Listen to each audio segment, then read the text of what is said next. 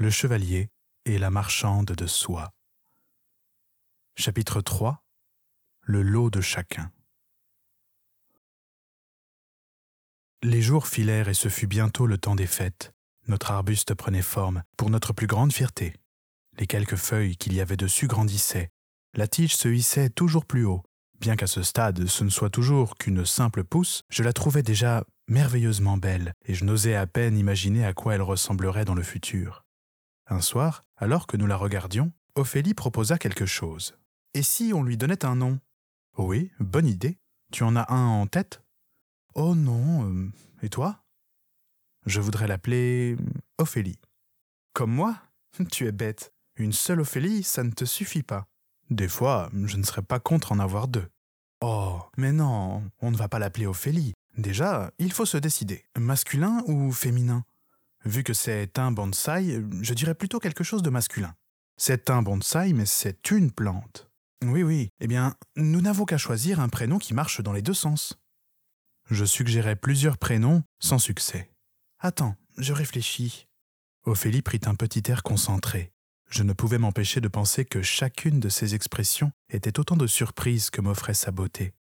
Ophélie était comme un territoire immense qui regorgeait de merveilles et moi, j'étais un voyageur qui tentait d'en faire la carte, un gyrovague qui arpentait chaque sentier, s'extasiait devant chaque rivière, un vagabond qui se retrouvait étourdi par la découverte inopinée de surprenantes montagnes magnifiques et qui, parfois, se plaisait à retourner errer dans des endroits plus familiers pour y trouver un charme réconfortant.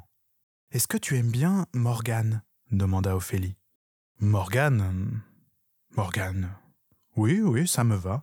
En ce cas, souhaitons la bienvenue à Morgane. Cette année, nous avions prévu d'aller passer Noël en Alsace chez ma famille, mais un problème se posait. Comment faire pour arroser convenablement notre arbuste en devenir si nous n'étions pas là? À coup sûr, il dépérirait si nous l'abandonnions pendant plus d'une semaine.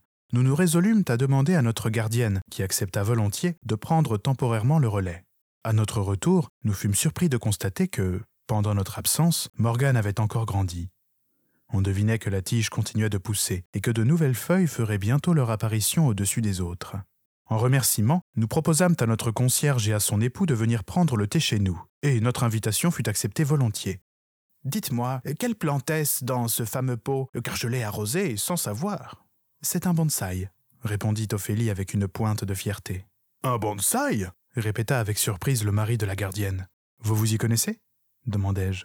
Oh, dans ma jeunesse, j'ai eu la chance de voyager un peu. J'en ai vu, il me semble. C'était au Japon, je crois. Euh, Enfin, il s'agit bien là d'arbres miniatures, n'est-ce pas?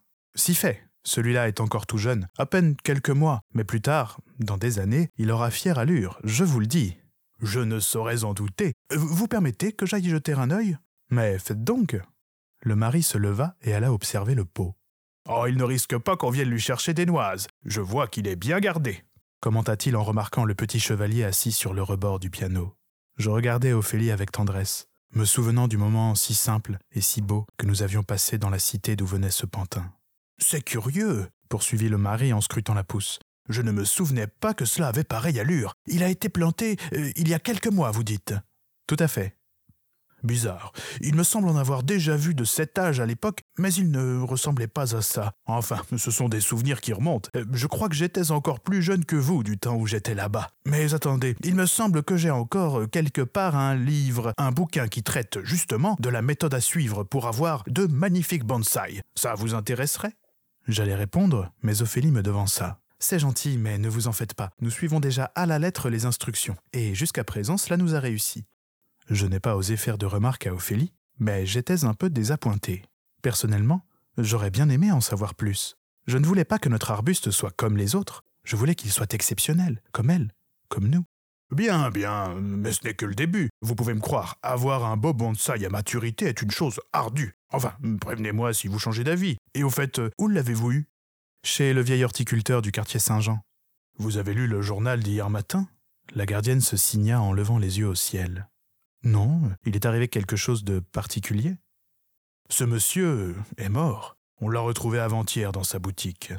On ignore exactement quand il est parti, compléta la gardienne. Mais paraît-il que ces plantes avaient commencé à le recouvrir. Oh, mais c'est horrible s'exclama Ophélie en reposant la tasse de thé qu'elle venait d'attraper. Pauvre bougre, fis-je.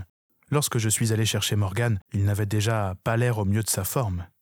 Morgane? Mais qui est-ce? Demanda la gardienne. C'est notre plante, expliqua Ophélie. Nous l'avons appelée comme ça, Morgane. Entendre ce nom entre ses lèvres me ravissait. Vous avez donné un nom à votre arbuste? Quelle drôle d'idée C'est que, pour nous, ce n'est pas un simple bonsaï, monsieur. Le couple de gardiens se regarda, étonné. Visiblement, ils avaient du mal à comprendre. Mais passé quelques instants, la concierge sembla saisir l'idée et le fit savoir par un sourire bienveillant. Oh Je vous avoue que je trouve ça plutôt touchant. Mais dites-moi, fis-je à l'intention du mari, comment est mort le botaniste? On l'ignore. Il était vieux. Peut-être qu'une chute ou un malaise lui aura été fatal. On raconte que le magasin était dans un état lamentable. Une véritable jungle qui fleurait bon la pourriture et l'humidité. Que vont devenir tous les spécimens qu'il avait dans sa boutique? demanda Ophélie. Attendez. Le mari se leva et se dirigea vers le porte-manteau. J'ai l'article, fit-il en tirant un journal de la poche de sa veste suspendue. Il le déplia et le parcourut brièvement. Toutes les plantes mortes seront jetées. Euh, le reste sera vendu aux enchères par lot. Euh, la mairie organise une vente devant le magasin pour financer la rénovation avant de le relouer. Vraiment? Mais quand est-ce? demandai-je. Eh bien, demain matin. Tu veux y aller? me demanda Ophélie. Sans doute, il y avait des tas de belles choses dans la boutique, et ça fera de la compagnie à Morgane. Je trouve ça sinistre, répondit-elle. Comment ça? Je ne sais pas. Ce sont les possessions d'un mort. Elle est parfois superstitieuse. Tu sais, Ophélie, ce sont de simples plantes, et puis le vieux botaniste aurait sans doute préféré qu'elles décorent les intérieurs et fassent la joie des gens plutôt que de les voir pourrir ou finir dans un bûcher de mauvaises herbes. Tout à fait, approuva le mari. Ce ne sont que des plantes. Qu'on le veuille ou non, la plupart d'entre elles nous survivent. La traboule était bondée, enfin, par rapport à d'habitude.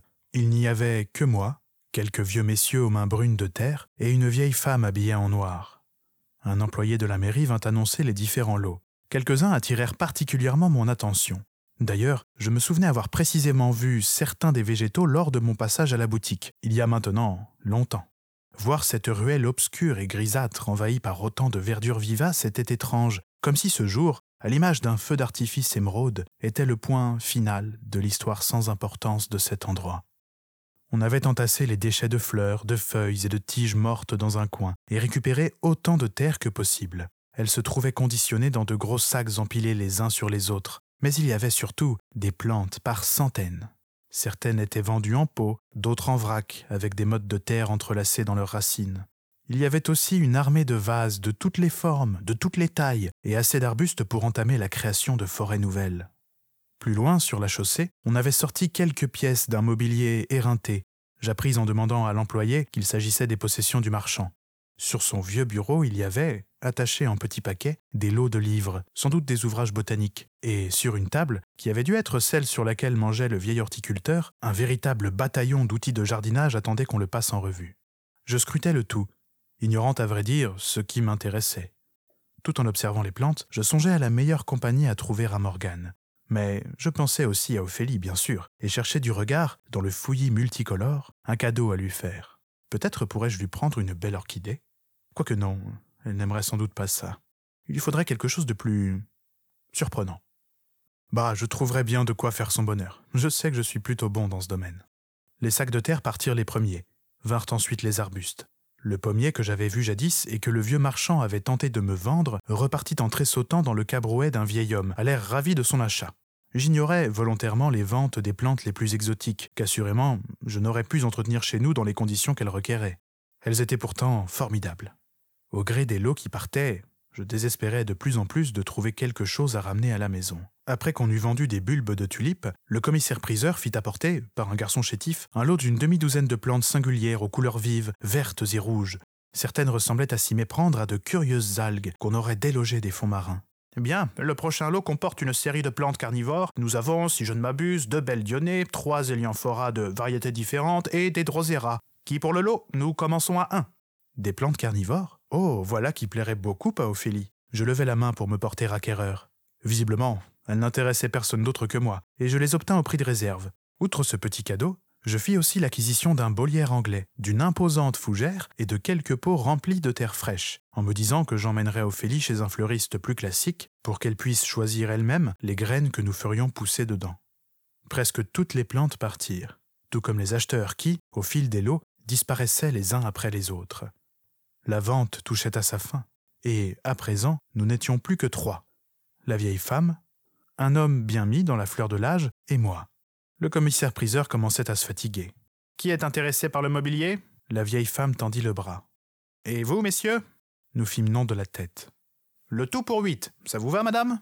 Pour six? Le commissaire ne prit même pas la peine de réfléchir. Entendu. Et maintenant, finissons-en avec les livres. Il y a trois lots. Deux comportant chacun une dizaine de livres divers, principalement des traités et des manuels d'horticulture. Le troisième est composé de six tomes d'une encyclopédie botanique.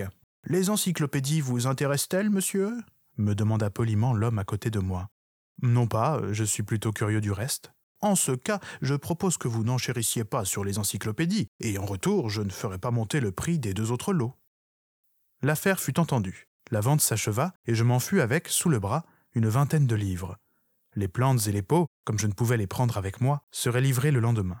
Il me tardait de voir la réaction d'Ophélie en découvrant toute cette végétation nouvelle qui viendrait décorer notre intérieur. Je m'étais cependant promis de ne rien lui dire, et, comme le jour où j'ai ramené le bonsaï, de la laisser les découvrir quand elles arriveraient. Pour me rendre à la vente, j'avais pris un congé, et Ophélie n'était pas encore rentrée de son travail lorsque j'arrivai chez nous, en début d'après-midi. Distraitement, pour tuer le temps, j'ouvris les lots de livres. Avec un étonnement ravi, je découvris qu'il y avait, parmi eux, un manuel concernant la culture du bonsaï et un autre centré sur les plantes carnivores. J'aurais bien aimé pouvoir savourer leur lecture, mais j'en étais visiblement incapable. Néanmoins, l'ennui profond de ces traités laconiques était compensé par des gravures figuratives tout à fait magnifiques. En défaisant la seconde pile d'ouvrages, j'eus toutefois une surprise moins agréable. En soulevant l'un des livres, je m'aperçus que celui qu'il y avait en dessous n'en était pas un, je venais de tomber nez à nez avec l'ignoble photographie du marchand qui souriait niaisement à côté de sa créature infernale dont l'histoire me revint subitement en mémoire. Au bas du cadre, je remarquai deux agrafes et des lambeaux de papier craft. Ainsi, le vieil homme avait emporté son abominable plante avec lui. Tant mieux. Pour sûr, je n'irai pas sur sa tombe pour voir si cette horreur était en train d'y repousser. En attendant le retour d'Ophélie, je me mis à feuilleter les autres livres, il y avait toutes sortes de textes pratiques, racontant austèrement les procédures à respecter pour effectuer des greffes, des rempotages ou des semis, d'autres qui traitaient des insectes et de leur influence sur les cultures. Mais il ne s'agissait là que de manuels horticoles formels et de traités pompeux qui me lassèrent vite. Aussi, je me rabattis sur le seul ouvrage du lot que je jugeais à ma portée, un petit livre dédié aux plus beaux jardins de l'histoire. Fort curieux du sujet, et aussi pour éprouver mes connaissances, car j'espérais connaître au moins l'un de ces jardins, je décidai de l'ouvrir. Je fus absorbé par ma lecture. L'auteur parlait, avec un style élégant qui tranchait avec la concision des autres livres, des jardins suspendus de Babylone et de leurs plantes antiques sur lesquelles on ne pouvait que fantasmer, de ceux de Versailles et de la maestria avec laquelle le nôtre avait su dompter la nature, des serres du château de Schönbrunn, à Vienne, véritable inventaire vivant de milliers de plantes, mais aussi de mystérieux jardins asiatiques, où des jardiniers fous avaient tenté de recréer une harmonie des plantes encore plus parfaite que celle que proposait déjà la nature. Parmi les histoires de ce livre, une m'intrigua particulièrement. Elle ne tenait que peu de place dans l'ouvrage, quelques pages à peine, et était présentée comme une fable, un conte, celui d'un roi et de sa fleur.